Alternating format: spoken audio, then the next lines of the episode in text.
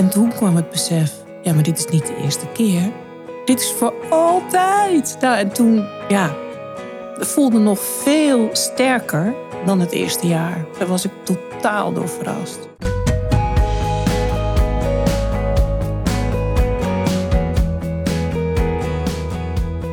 Je partner overlijdt. Hoe ga jij nu verder? Via contact met lotgenoten en in samenwerking met onze partners bieden we een luisterend oor en pakken wij problemen van nabestaanden aan.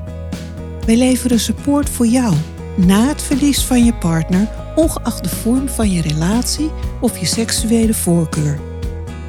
In onze podcast Widow Talk praten we over ons verlies en interviewen we andere weduwen, weduwnaars en bedrijven die nabestaanden helpen hun leven weer op orde te krijgen. Welkom, fijn dat je luistert.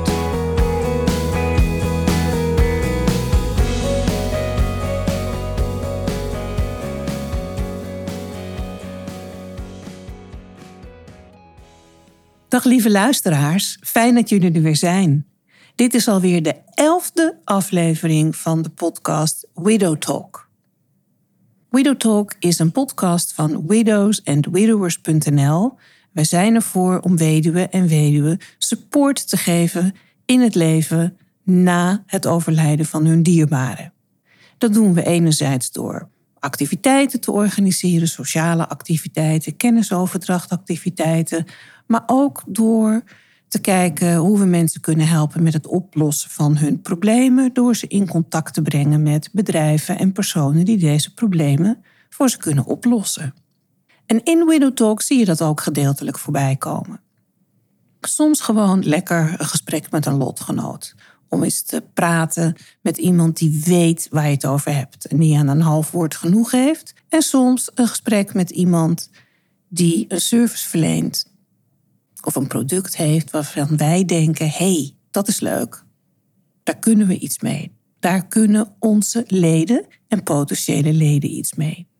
En zo, ja, want dit verhaal leidt echt wel ergens toe.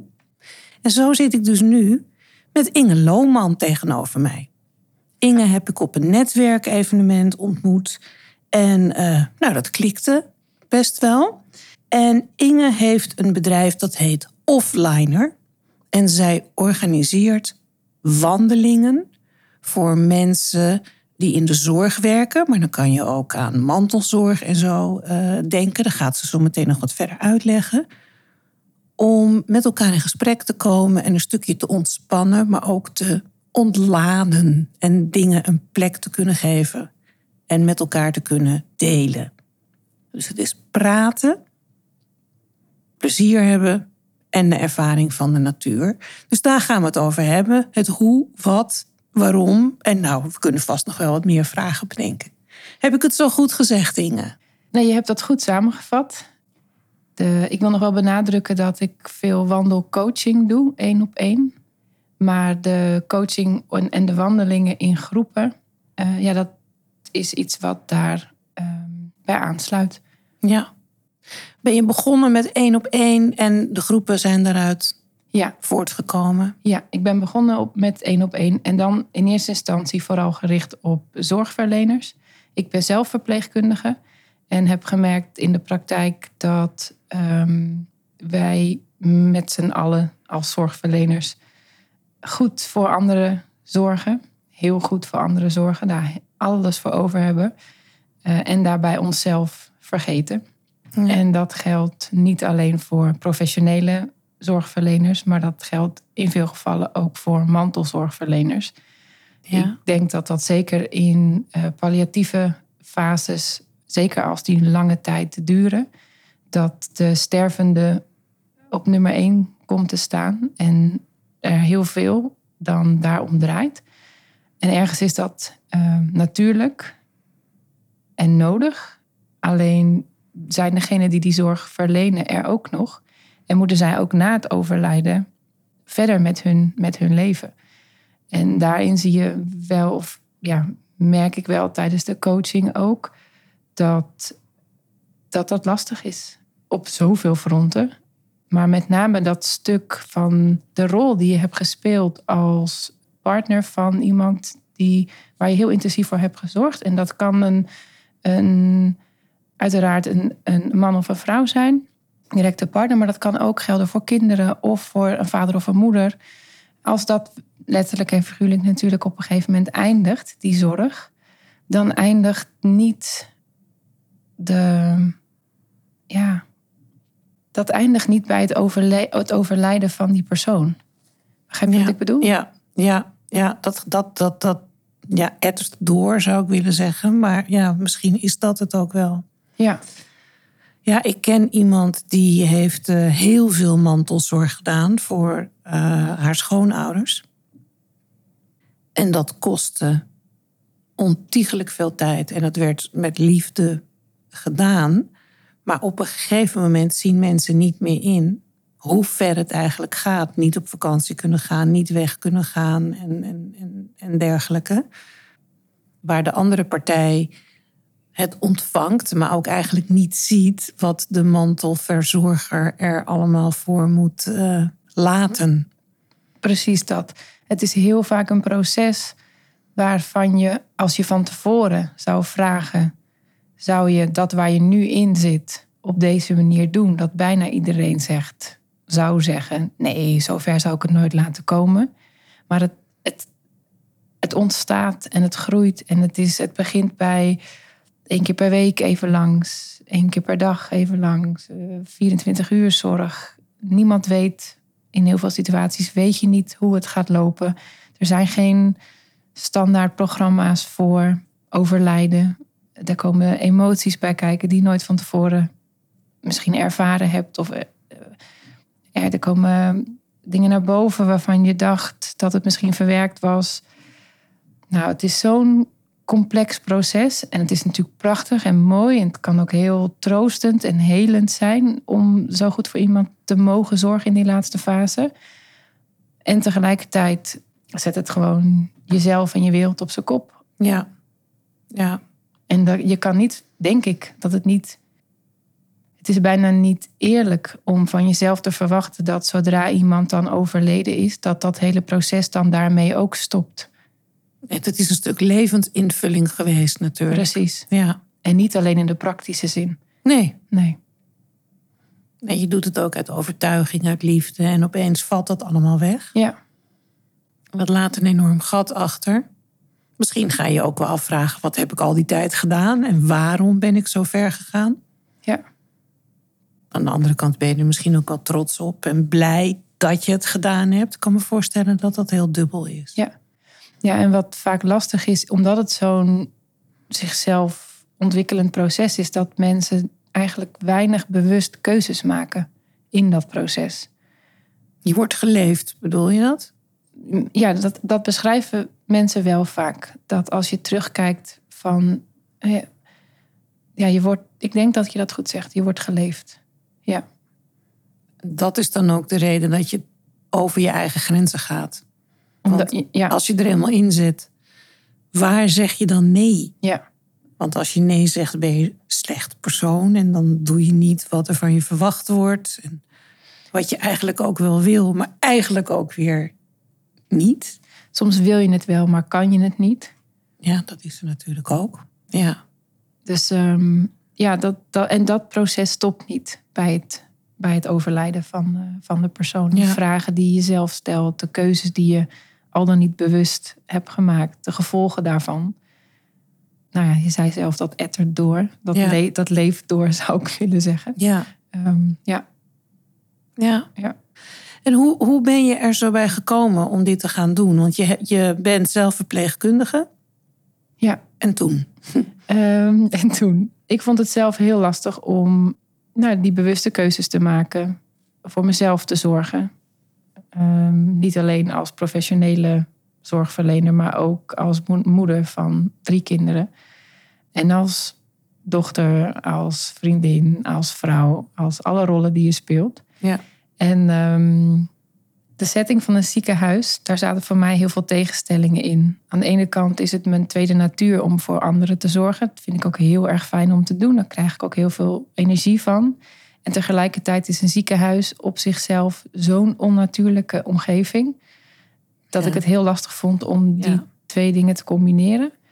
En toen kwam ik de wandelcoaching tegen. Ik vond ook het allerleukst aan mijn werk om één op één patiënten of uh, mensen die om patiënten heen, familieleden of vrienden, om daarmee in gesprek te gaan en ze um, te proberen in beweging te krijgen naar ofwel heel praktisch naar een grote operatie uit het bed gaan of zoiets ogenschijnlijk simpels als naar de wc gaan. Uh, om daar met mensen dan te kijken of ik ze zover kon krijgen dat, ze dat, dat, dat dat ging lukken. Zo voelde dat altijd.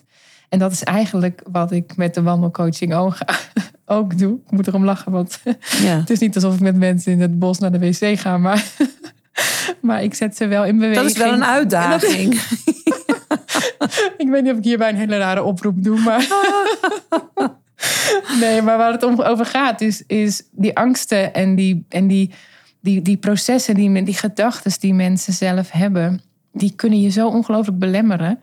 En om mensen daaruit los te weken en, uit in, en in beweging te komen. En ook die aandacht en die tijd te gunnen om dat proces nou ja, eigenlijk door te, te doorlopen, letterlijk en figuurlijk. Ja, toen kwam de wandelcoaching langs en toen dacht ik, ja, dit is precies wat ik, wat ik zou willen doen. Ik heb wel eens een patiënt met bed en al mee naar buiten genomen uh, omdat ik merkte dat we in het ziekenhuis letterlijk vastliepen. Nou, het liefste zou ik dat met, met, alle, met, met heel veel andere patiënten ook doen. Maar ook met zorgverleners. Omdat ik denk, ook wij als verpleegkundige artsen, verzorgenden, schieten in een bepaalde rol. Waarvan je af kan vragen hoe bewust de keuzes zijn. Uh, hoe bewust de afwegingen daarin gemaakt worden. Um, en dat het kan, het kan je helpen om daar is van een afstandje naar te kijken. En dan is zo'n natuurlijke omgeving en gecombineerd met het, het langzaam in beweging zijn, maakt gewoon heel veel los. Ja. En zet dingen in beweging. Nou, ze zeggen ook vaak dat wandelingen, uh, nou, die zijn goed voor je lijf, maar ook voor de geest. Hè? Omdat je met een andere blik, je hoofd waait een beetje schoon, zeg maar. Ja, ja er wordt steeds meer wetenschappelijke eh, artikelen zijn er die aantonen dat bewegen, al is het, en dat gaat echt niet over sporten, maar eh, juist rustig fietsen, zwemmen, wandelen op een laag tempo, dat dat helend werkt en angst en depressie en stress uh, vermindert. Ja. Als je wil, kan ik je daar wel wat van doorsturen. Maar nou, altijd leuk. Over het Denk voor onze luisteraars ook. Nou, weet je, schrijf daar een leuke blog over. En dan delen we die op uh, widowsandwidowers.nl. Ja, de luisteraars. Dat denk dat we dat allemaal wel interessant vinden. Ja, dat kan ik zeker doen. En eigenlijk, ik vind het altijd zo jammer dat er dan wetenschappelijke artikelen nodig zijn. Want eigenlijk weten we het allemaal wel. Je kent dat gevoel van eruit geweest zijn, een rondje hebben gelopen. Als je dan weer binnenkomt, dan voel je, ervaar je weer een andere energie. Ja. Maar goed, dat hebben ze nu dus ook wetenschappelijk aangetoond voor wie nog twijfelt. Mooi, ja. Ja, ja boeiend. Maar wandelcoaching is dus een, uh, een beroep. Ja. Ja. We hoeven dus niet meer op de sofa te liggen met een doos tissues ernaast. We trekken onze, onze kaplaarzen aan of onze bergschoenen en we gaan lekker naar buiten. Ja, precies dat. Ik uh, start altijd in onze camper. Dat is eigenlijk mijn praktijk. Met een heel uh, duur woord of heel chic klinkt dat. Maar eventjes een kopje koffie drinken, even kennis maken. En dan zodra het kan, gaan we lekker naar buiten. Ik heb uh, de opleiding voor neurolinguistisch programmeren afgerond. En ik ben aan het kijken hoe ik die oefeningen kan vertalen naar manieren om diezelfde oefeningen buiten ook uit te voeren. Oké, ja. Om ze dus echt in de buitenpraktijk te gaan toepassen, zeg maar. Ja. ja. Mooi. Want dat is nieuw, neem ik aan. Om dat ja. buiten toe te passen. Ja, nou, wandelcoaching op zichzelf bestaat al wel heel lang. En vaak is het, eh, is het, het is een werkvorm. Het is een manier van coachen die ook wel door psychologen steeds meer wordt toegepast. Uh, meer van manier van therapie die ook door psychologen steeds meer wordt toegepast. En um, er zijn wel al verschillende wandelcoach oefeningen, maar ik vind het leuk om die NLP-oefeningen daaraan toe te voegen, omdat die zo sterk zijn. Omdat die heel erg gaan over wat je jezelf eigenlijk allemaal niet in je hoofd vertelt en zegt en oordeelt. En uiteindelijk denk ik dat heel veel mensen eigenlijk alle kracht en kennis en kunde wel in zich meedragen. Maar er zit vaak zoveel overheen aan overtuigingen, opvattingen, stemmen van anderen die op een gegeven moment stemmen van jezelf geworden zijn. Die je eigenlijk verhinderen om die kracht te uiten. Ja. ja. Het is moeilijk om daar precieze woorden aan te. Ja. Ja, even Jip en Janneke taal, hè, daar ben ik altijd gek op. En uh, ik hoop onze luisteraars ook. Er zijn heel veel stemmetjes in je hoofd die zeggen wat je wel goed doet en wat je niet goed doet. De stemmetjes lijken vooral te zeggen wat je niet goed doet en daar heb je last van en dat zit je in de weg, terwijl dat eigenlijk helemaal niet nodig is. Is, is dat een beetje goed samengevat? Ja, dat, dat denk ik zeker. En kijk, die stemmen die hebben in, in principe een goede intentie. Die willen jou beschermen tegen. In ieder geval, die willen jou beschermen. Ja. Alleen die slaan soms een beetje door. Ja. Ja. Ja. En ik denk dat we vooral de neiging hebben om kritisch naar onszelf te zijn. Ja. In plaats van te zeggen, nou, dat heb je goed gedaan, meisje of jongen. Uh, Klopt. Ja, dat was leuk, maar hè, de maar, die komt natuurlijk ook heel vaak uh, langs zetten. Ja, klopt. Ja. ik, um, ik gebruik in de wandelcoaching vaak uh, de seizoenen en de seizoensvragen als juist een oordeelvrije manier om naar situaties te kijken. En als je bijvoorbeeld kijkt naar rouw en ik zou jou vragen goh, in, welke, in welk seizoen bevindt de rouw zich nu? Weet niet of je daar antwoord op wilt geven of kunt vragen of kunt geven. Nou, dat is dubbel. Ja, want het is 2,5 jaar geleden dat Filip is overleden. Ik ben niet heel erg ingelezen hè, op de rouwstadia. Ik hoor ze wel aan alle kanten om me heen. Maar ik denk van ja, ik ervaar het gewoon. Maar na 2,5 jaar denk je, nou, dan moet ik toch wel een beetje in de herfst zitten of zo, zeg maar. We hebben het ergste gehad. Ik weet dat ik uh, dacht, het eerste jaar, dat het eerste jaar is het ergst. Is het ergst, want dan maak je alles voor de eerste keer mee. Dat is uh, het allerverschrikkelijkst. En daarna is het iets ingesleten. En het tegenovergestelde was waar. Dat eerste jaar was vreselijk. En er kwamen ook nog allemaal dingen bij dat ik ons huis moest verkopen en dat we gingen verhuizen naar een tijdelijke flat met allerlei financiële onzekerheden. Dus dat stond ook een stukje rouw. Ja, verwerken mag je niet zeggen, maar het rouw een plek, de plek geven die het nodig heeft, stond dat in de weg. Realiseer ik me nu. Toen was ik gewoon alleen maar bezig met projectjes. Anyway, uh, dat eerste jaar was voorbij, ik was verhuisd. En toen kwamen die dagen die je dan nu voor de tweede keer ging doen zonder je man en zonder de vader van de kinderen. En toen kwam het besef, ja, maar dit is niet de eerste keer. Dit is voor altijd. Nou, en toen, ja, dat voelde nog veel sterker dan het eerste jaar. Daar was ik totaal door verrast. Dus dat noem ik dan maar de zomer. die zon, die scheen echt als een echt, die was genadeloos, zeg maar. Met, met de verbrandingsverschijnselen, om dat dan even zo. Dus officieel denk ik, kijkend naar mijn eigen seizoenindeling, denk ik dat ik nu in de herfst zit. Maar een paar dagen geleden heb ik weer een hele, hele nou niet een hele dag, maar een groot deel van de dag liep ik van de ene huilbui in de andere. Kijkend naar mijn verbouwing, mijn verhuizing, allemaal dingen die misgingen. En ik was zo trots op mezelf dat ik al alles zelf had geregeld zonder Filip, waar ik heel erg op leunde. Ik ben ook een heel zelfstandig typeje, maar de standaard taakverdeling die we altijd hadden, die was er niet meer. En ik, ik, nou, ik weet niet eens meer wat er gebeurde, maar het was iets waardoor ik gewoon brak en helemaal stuk zat de hele dag. Iedere keer was er wel weer iets. Dat ik tweeënhalf jaar later, ja, is dat een beetje je vraag beantwoorden? Heel erg. heel erg.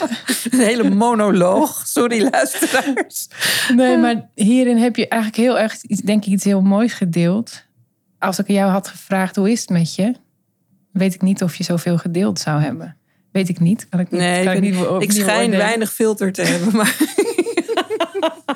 Maar als ik vraag aan wat voor seizoen je zit, dan krijg je daarmee Ja. een andere, andere manier van kijken.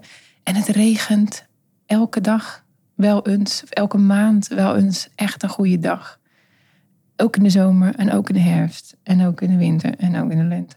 ja, Ja, daar kunnen we met z'n allen natuurlijk echt wel een beetje op schelden. Maar als het niet regent, hebben we ook een probleem. ja, dan droogt de boel Dan uit. de dat willen we ook willen niet. we ook niet. nee. En dat maakt het, het praten over dit soort dingen aan de hand van de natuur, van de seizoenen, zonder heel zweverig te zijn, maakt het juist heel aards. En ook heel oordeelvrij. Wie geven we de schuld van een dag regen? Weet je wel, ja, ik kan er van alles aan hangen, maar het hoort erbij. En dan, als je dan naar buiten gaat, of juist lekker binnen blijft zitten als het regent, omarm dat. En zo kan je dus ook van dag tot dag, moment op moment, kan er gewoon eens even een flinke bui vallen. Ja. Moet er blijkbaar uit. En daarna, hoe lekker is het, weet je wel, als, het, als je dan weer naar buiten kan, als het net er geregend heeft, dat lucht ook op. ja. En dat voedt weer. En als je op die manier kijkt naar rouw, hoe je ermee omgaat, dan vallen die oordelen weg. En hetzelfde geldt voor die seizoenen. En die lopen niet van precies, zeg maar, de, lopen niet gelijk aan de seizoenen van een jaar. Maar die lopen, je, je hebt je eigen seizoenen. Ja. En die kunnen soms binnen een week, kunnen alle, alle vier de seizoenen voorbij gekomen zijn. En dan heb je misschien een periode die langer duurt, waarin je zegt, oh, ik, ik sluit me heel eventjes af, zoals een boom doet in de winter. Eh, ik, ik bescherm mezelf eventjes, mijn kern, een tijdje. Zolang als je nodig hebt. Zodat je daarna weer de ruimte hebt om, nou, vul maar in, andere dingen Ja. op, te, op te pakken. En die oordelen er daar afhalen, ja, daar is de natuur gewoon een, hele, go- een heel goed voorbeeld van. Er is niemand die een boom veroordeelt over het laten vallen van zijn bladeren. Nou, ik vind het wel verdomd irritant hoor, af en toe. Als de boom van de buren weer alle bladeren in mijn tuin durft te gooien. Dat kan ook wel irritant zijn. Ik moet dat nu echt. Maar om dan die hele boom om te kappen. Nou, ik heb het geprobeerd. maar het is niet gelukt. Het is niet Nee. gelukt. Nee. Nee. Want als je een heel groot bos, een heel groot bos loopt, dan zijn er zoveel bomen. Dat is Dan waar. Kan je beginnen met kappen? Nee. Kan je best ook even doen hoor. Kan ook wel even opla- Nee, maar eh, dat willen we opladen. niet. Dat willen we natuurlijk niet. uiteindelijk Nee, dat willen we niet. Nee, Ja, nee, dat klopt. Oordelen bomen naar elkaar toe. ook niet. Nee, ook niet. Die steunen elkaar. En als het te vol wordt, nou, dan vinden ze wel weer een andere manier. Ja, want ik heb daar verhalen, nou verhalen, mensen die daar boeken over gelezen hebben, dat ze met hun wortels elkaar steunen. En dat Klopt. bomen die in groepsverband eh, leven beter doen dan, eh, nou ja, de singles of de duo's, zeg maar. Klopt. Er Zijn, ik heb daar hetzelfde verhaal ook gelezen op dezelfde, dat die onderaards allemaal met elkaar verbonden zijn. Ja, Ja, en hoe ver staan wij dan daarvan af? ja het is allemaal leven natuurlijk uiteindelijk. Ehm, dus jij zegt in het rouwproces of in een verwerking van hè, eh, je, je werk als mantelzorger, wat enerzijds rouw is, maar anderzijds ook eh, weer even terugkijken naar wat ik heb, heb ik allemaal gedaan en wat ga ik nu met mijn tijd eh, doen, wat ook heel confronterend kan zijn. Kan het goed zijn om even op een andere manier ernaar te kijken en de seizoensvragen erbij te betrekken. Maar zijn er dan hele specifieke vragen die je jezelf kan of moet stellen? Ja, die zijn er inderdaad. Ehm, je gaf net aan van, ik zit nu misschien in de herfst. Dan zou ik aan jou kunnen vragen, welke vruchten, welke vruchten mag je nu plukken? Oh ja. Ja. Of wat, heb je, wat was niet meer dienend en heb je losgelaten? Of wat heeft misschien zijn kleur verloren?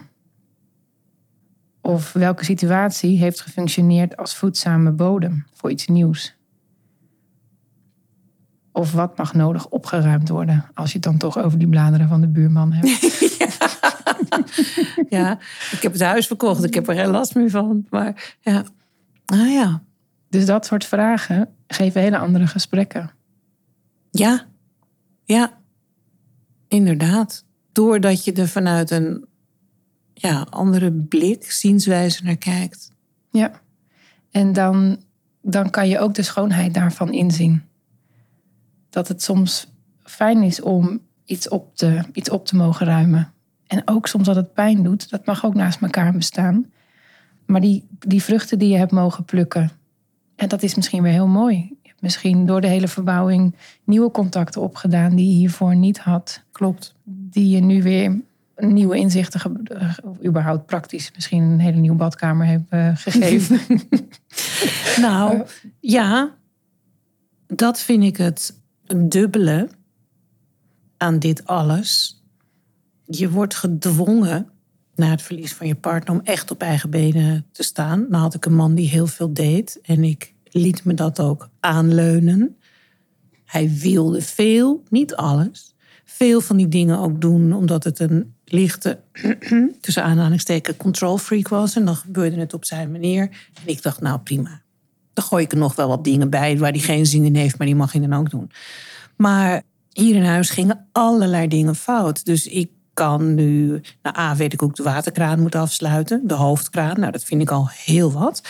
Maar ik kan nu ook naar het cv-systeem kijken, wat, wat uiterst sensitief typeje is. Dus ik ben er heel lief tegen ik praat er tegen.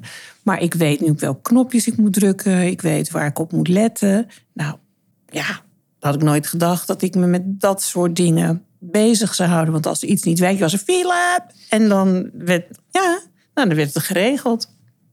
Dus dan, ben, ja, dan kon ik mezelf ook een schouderklopje geven van hé, hey, wat lekker. Ik kom nu meer bij mezelf eigenlijk, hoe raar dat ook klinkt. Want ik ga gewoon zelf die dingen leren. En ik ben niet afhankelijk van een ander om dat op te lossen. Hoewel het ook heel erg makkelijk is als een ander het voor je doet. Maar die is er niet altijd. En het maakt dat jij heel ja, hulpeloos wordt eigenlijk. En als dat een, een, een, status is waar je niet van houdt, en daar hou ik eigenlijk helemaal niet van, ja, dan, dan zal je er zelf doorheen moeten. Maar dat is het dubbele. Je bent iemand kwijt, dat, dat komt met heel veel verlies en gemis. En anderzijds ben je toch ook wel weer een beetje blij of trots als je dat dan zelf oppakt. Ja, ja ik denk dat je daar, ehm, nou, als je het dan hebt over vruchten plukken, het feit dat je nu je eigen warm water kan regelen. Ja. Geweldig. ik doe het je niet na. Nee, ik bel je wel. Ik hoop dat mijn Simsalabim eh, spreuk ook blijft werken. en mijn magic touch. We zullen het zien. Ja. ja. ja. Maar ja, dit, zie je dat je dan dus... Ja, je krijgt andere gesprekken. En uh, nou ja, het feit dat je hier een stukje trots ook kan ervaren... Uh, over wat je bereikt hebt. Of het nou met je cv-ketel is. Of uh, nou ja, wat dan ook ja, dat geeft ook misschien een bepaalde mildheid en een bepaalde ehm, troost misschien wel. Dat weet ik eigenlijk niet. Maar... Ja, dat. En ook af en toe wel een stukje gêne. Dat ik denk van, oh, ik heb me er wel heel makkelijk van afgemaakt. Ik heb wel heel makkelijk steeds geroepen, oh, schatje, file, doe jij dat even? Ja, waarom ik dan? Maar je doet het altijd zo goed. Je doet het veel sneller dan ik. Hè? Je, je, je, dat is, ja, je ziet als iemand overleden is in welke patronen je bent gekomen in de relatie. En dat gebeurt natuurlijk niet uh, overnacht. Daar, wij waren 25 jaar samen. En uh, dat was gezellig en niet gezellig, zoals dat gaat in, in relaties. Maar je komt in patronen en je weet eigenlijk niet beter. En dan stap je ook niet makkelijk uit zo'n patroon. En als ik nu terugkijk, denk ik, nou, dan ga ik niet weer zo doen in ieder geval. Nee. Waarbij ik heel erg gewaardeerd heb wat hij deed. Maar ik zie ook dat het misschien toch niet helemaal gezond is. Nee, ik denk dat uh, dat, dat is ook onderdeel, dat is precies een onderdeel van het hele proces waar ik het eerder over had. Dat dus niet stopt bij, nou ja, bij het overlijden. Je leeft door en je, je, je ontwikkelt door, je groeit door. Ehm, en je komt weer achter nieuwe dingen, juist omdat de situatie weer zo nieuw is na het overlijden van iemand. En dat in zichzelf is weer een, ja, wederom een bevestiging van die, van die, van die seizoenen. Een boom is ook niet elk jaar hetzelfde. Of Ja. een plant, die, die groeit ook anders weer door. Andere kanten op. Ja, De, de kleuren kunnen vers- verschillen. precies. Ja. precies. ja. Waarom zou je als mens dan jezelf eigenlijk bijna dat ontzeggen, die ontwikkeling en die groei? Ja, dat is mooi. Wat ik zelf zie, wat, wat we, wat Astrid en ik ook zien bij onze leden en de mensen met wie we praten, is eh, als je met iemand bent geweest in een relatie, wat langere tijd, dan je eigen identiteit hangt voor een deel samen met de identiteit van de ander. En die valt weg. En wie ben jij dan? Wie ben ik nou eigenlijk? Wat kan ik nou eigenlijk? En wat moet ik nu in mijn eentje? Zonder partner kan je nog kinderen, familie, vrienden. Maar het, wordt, het zijn hele essentiële vragen waar je voor komt te staan. Omdat een stukje van je identiteit wegvalt. Terwijl je bent natuurlijk gewoon wie je bent. Ook alleen. Maar je was onderdeel van een stelletje. En nu moet je het al in je eentje doen. En dat, ja, dat geeft allerlei vraagstukken. Los van verdriet. Ja, ik dacht dat je wilde zeggen los van de cv-ketel. Oh, Maar ook van verdriet. Ja, ja, uiteraard. Ja. Die cv-ketel heeft me ook veel verdriet gegeven. Meerdere keren. en kou, kou, heel veel kou. Ja. Ja, ja maar ehm, voor mijn partner, voor Philip overleed, heb ik daar nooit bij stilgestaan. En nu denk ik, ja, dat is natuurlijk heel logisch. Je bent zo lang met elkaar samen, dus je vergroeit helemaal. Terwijl wij nog heel veel eigen dingen deden ook. Maar toch vergroei je helemaal, zit je in patronen. Ja, en dan sta je er alleen voor, is dat anders. ja. Kan je daar, zie je daar ook een parallel van in de natuur? Of, ehm, Nou, niet zo direct. Behalve dat de natuur ook constant in ontwikkeling en in groei is. En al die fases doorgaat. En dat is in zichzelf niet anders dan een individu.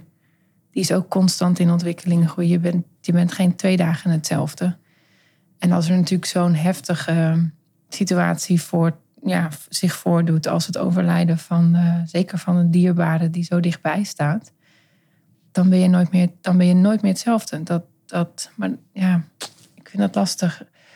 Het enige wat er in de natuur terugkomt is ook die veerkracht. En als je, weet ik veel, aan de ene kant eh, ergens iets snoeit, dan komt er aan de andere kant wel weer ruimte voor iets nieuws. Ja. Dus in die zin, dat zit gewoon in die natuur, die constante veerkracht en ontwikkeling en groei. Opofferingen soms, die verbondenheid met alles, die, die seizoenen die zich, die zich eh, opvolgen, die elkaar opvolgen. En dat oordeelvrije.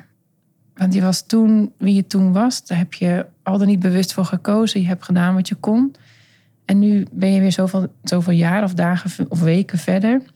En doe je dat weer opnieuw.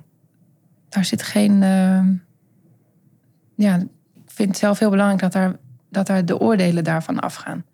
ja.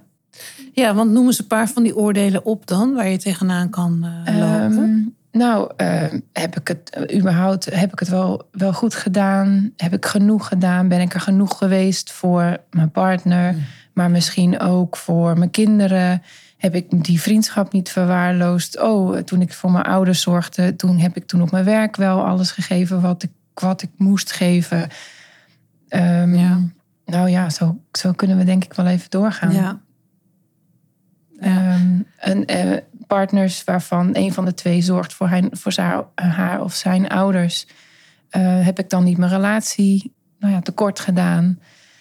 Ja, je hele leven staat op zijn kop. Ja. Dus alle relaties en alle verbindingen die je daarvoor bent aangegaan, die hebben te maken en die lijden soms onder het zorgen voor een dierbare. ja. En als je daar dus niet bewust keuzes in maakt, wat gewoon heel vaak niet gebeurt, omdat je nu eenmaal nou ja, meegaat met wat, er, met wat er zich voordoet. Ja, dat, dat, dat, dat levert veel van dat soort kritische vragen. Vooral achteraf als de stilte dan komt. Van, oh, heb ik niet, had ik wel, had ik maar. Ja. ja. ja. Ik weet niet of je daar zelf voorbeelden van hebt of dat je die überhaupt wilt delen. Misschien heel persoonlijk.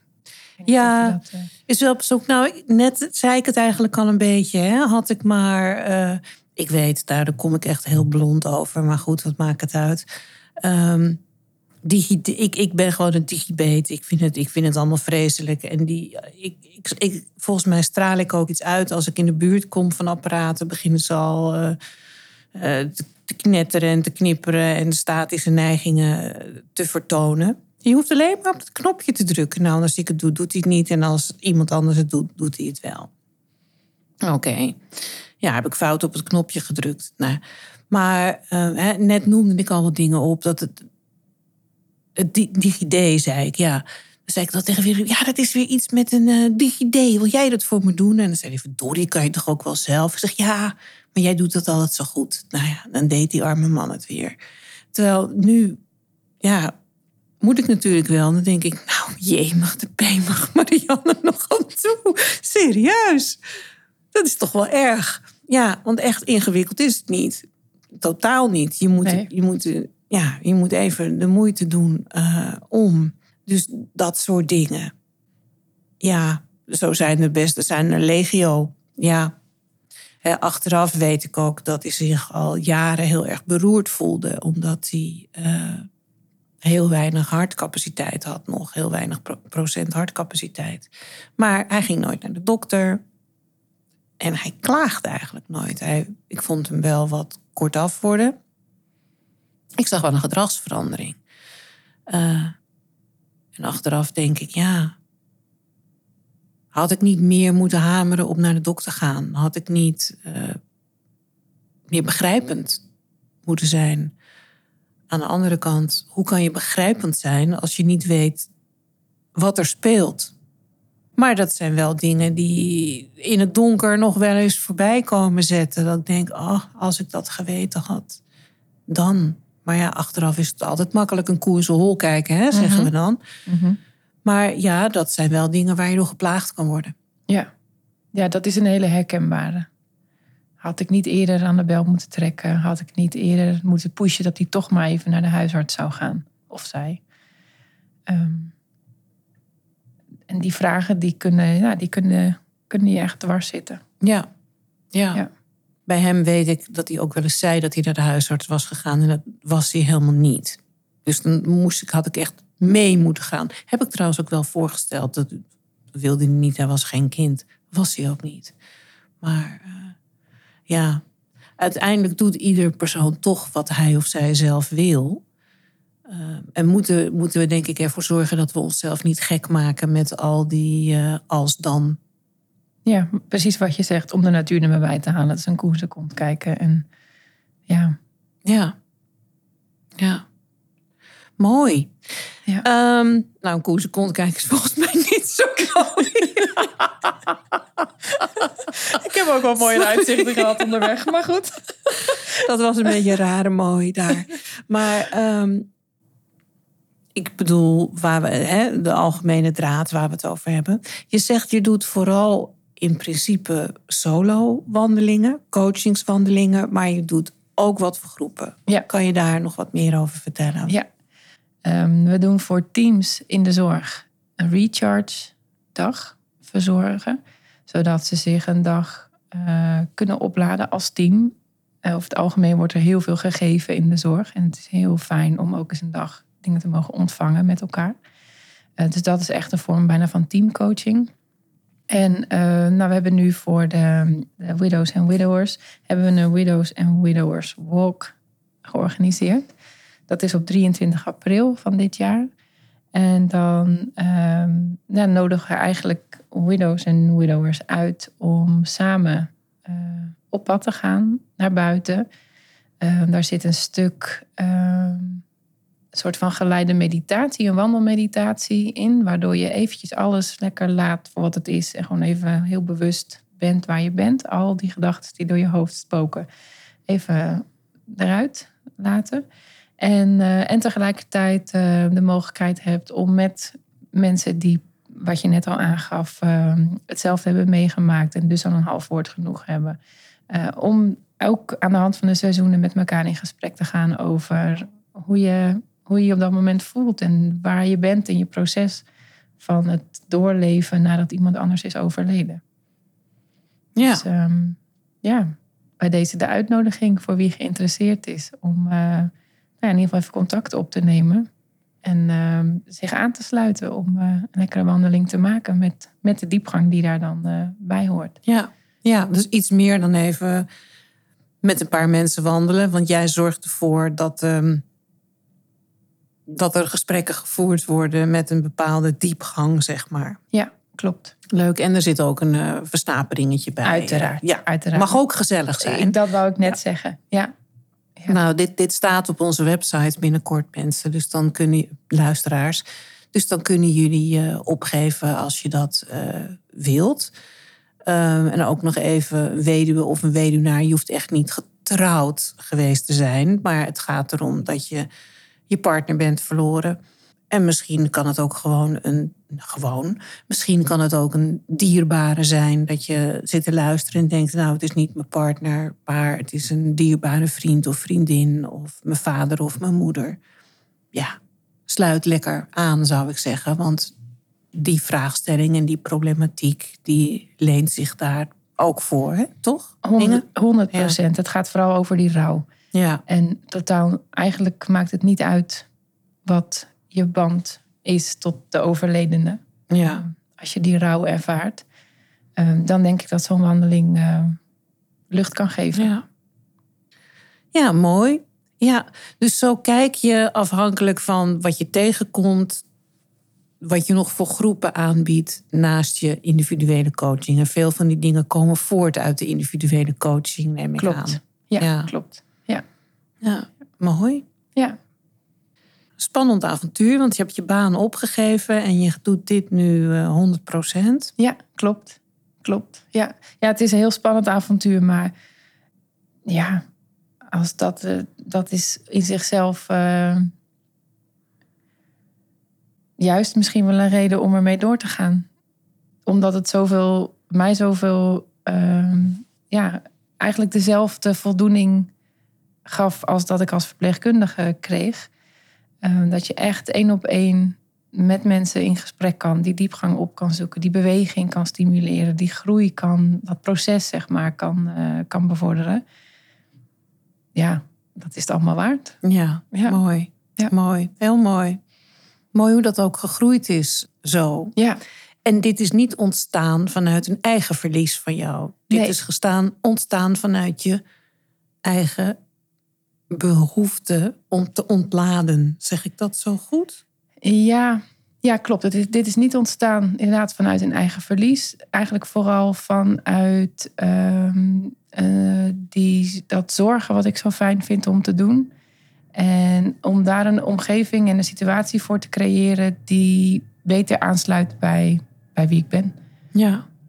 Beter dan een ziekenhuisomgeving. Ja, het is heel klinisch natuurlijk. Hè? Ja. ja. Ja, en dat is ook nodig. Ik wil niet de ziekenhuisomgeving als zodanig. Nee. Um, maar goed, dat, dat paste niet heel goed bij mij. En dit past, uh, dit sluit veel beter aan. Ja. Heel mooi. Ja. Zijn er nog dingen die ik vergeten ben te vragen of die je nog uh, vanuit jezelf wilt delen? Nee, volgens mij nee. niet. Ik vond het eigenlijk een heel mooi gesprek. Ja. Ja. Ik ook. Maar ja, waar, dat vind ik bij altijd natuurlijk van uh, Widow Talk. En uh, ik ben ook benieuwd wat de luisteraars vinden. Maar uh, dankjewel Inge voor dit uh, prettige gesprek. Heel graag gedaan. En luisteraars, dank voor het luisteren. Vandaag dus gesproken met Inge Lohman over haar offliner activiteiten. Waarbij ze als wandelcoach uh, één op één wandelingen doet. En ook meer thematisch gerichte groepswandelingen met een stuk coaching. Diepgang, laat ik het zo zeggen. Ik vind het heel interessant wat Inge verteld heeft over het erbij betrekken van de seizoenen. we, we betrekken de seizoenen erbij als we het hebben over ik zit in de herfst van mijn leven of in de winter van mijn leven. We kijken naar leeftijd. En voor rouw kan je, kan je het ook een stukje zien. Maar vooral wat jij zegt van alle vragen die daarbij komen, dat, dat geeft weer een heel ander, heel ander perspectief. En doordat jij mij daar straks die vraag stelde over de seizoenen, ga je inderdaad anders antwoorden, veel uitgebreider dan je in een normale, als ik het zo mag zeggen, meer mainstream, even een goed Nederlands woord te gebruiken, vraagstelling. Dus heel interessant. En ja, als je deze podcast, deze aflevering, aflevering 11 van Widow Talk, relatief snel afluistert, dan kan je misschien nog opgeven voor de wandeling die wij op 23 april gaan doen. En anders komt er misschien nog wel een keer één. Of eh, stuur je ons een mailtje om aan te geven dat jij daar interesse in hebt. Dank je wel voor het luisteren. Dit was Widow Talk met Inge Lohman van widowsandwidowers.nl. Vergeet niet om je te abonneren op onze podcast, want dan krijg je iedere week automatisch bericht dat er weer een nieuwe aflevering is. En alsjeblieft, vergeet ook niet om dit te delen met mensen die je behoefte aan kunnen hebben. Want dat is waarom we doen wat we doen. Wij leveren support aan weduwen en weduwnaars en willen helpen het leven wat makkelijker en overzichtelijker te maken. En daar kunnen jullie ook bij helpen door dit te delen. Nou, dankjewel. Dank voor het luisteren en je aandacht. En tot de volgende keer. Dag!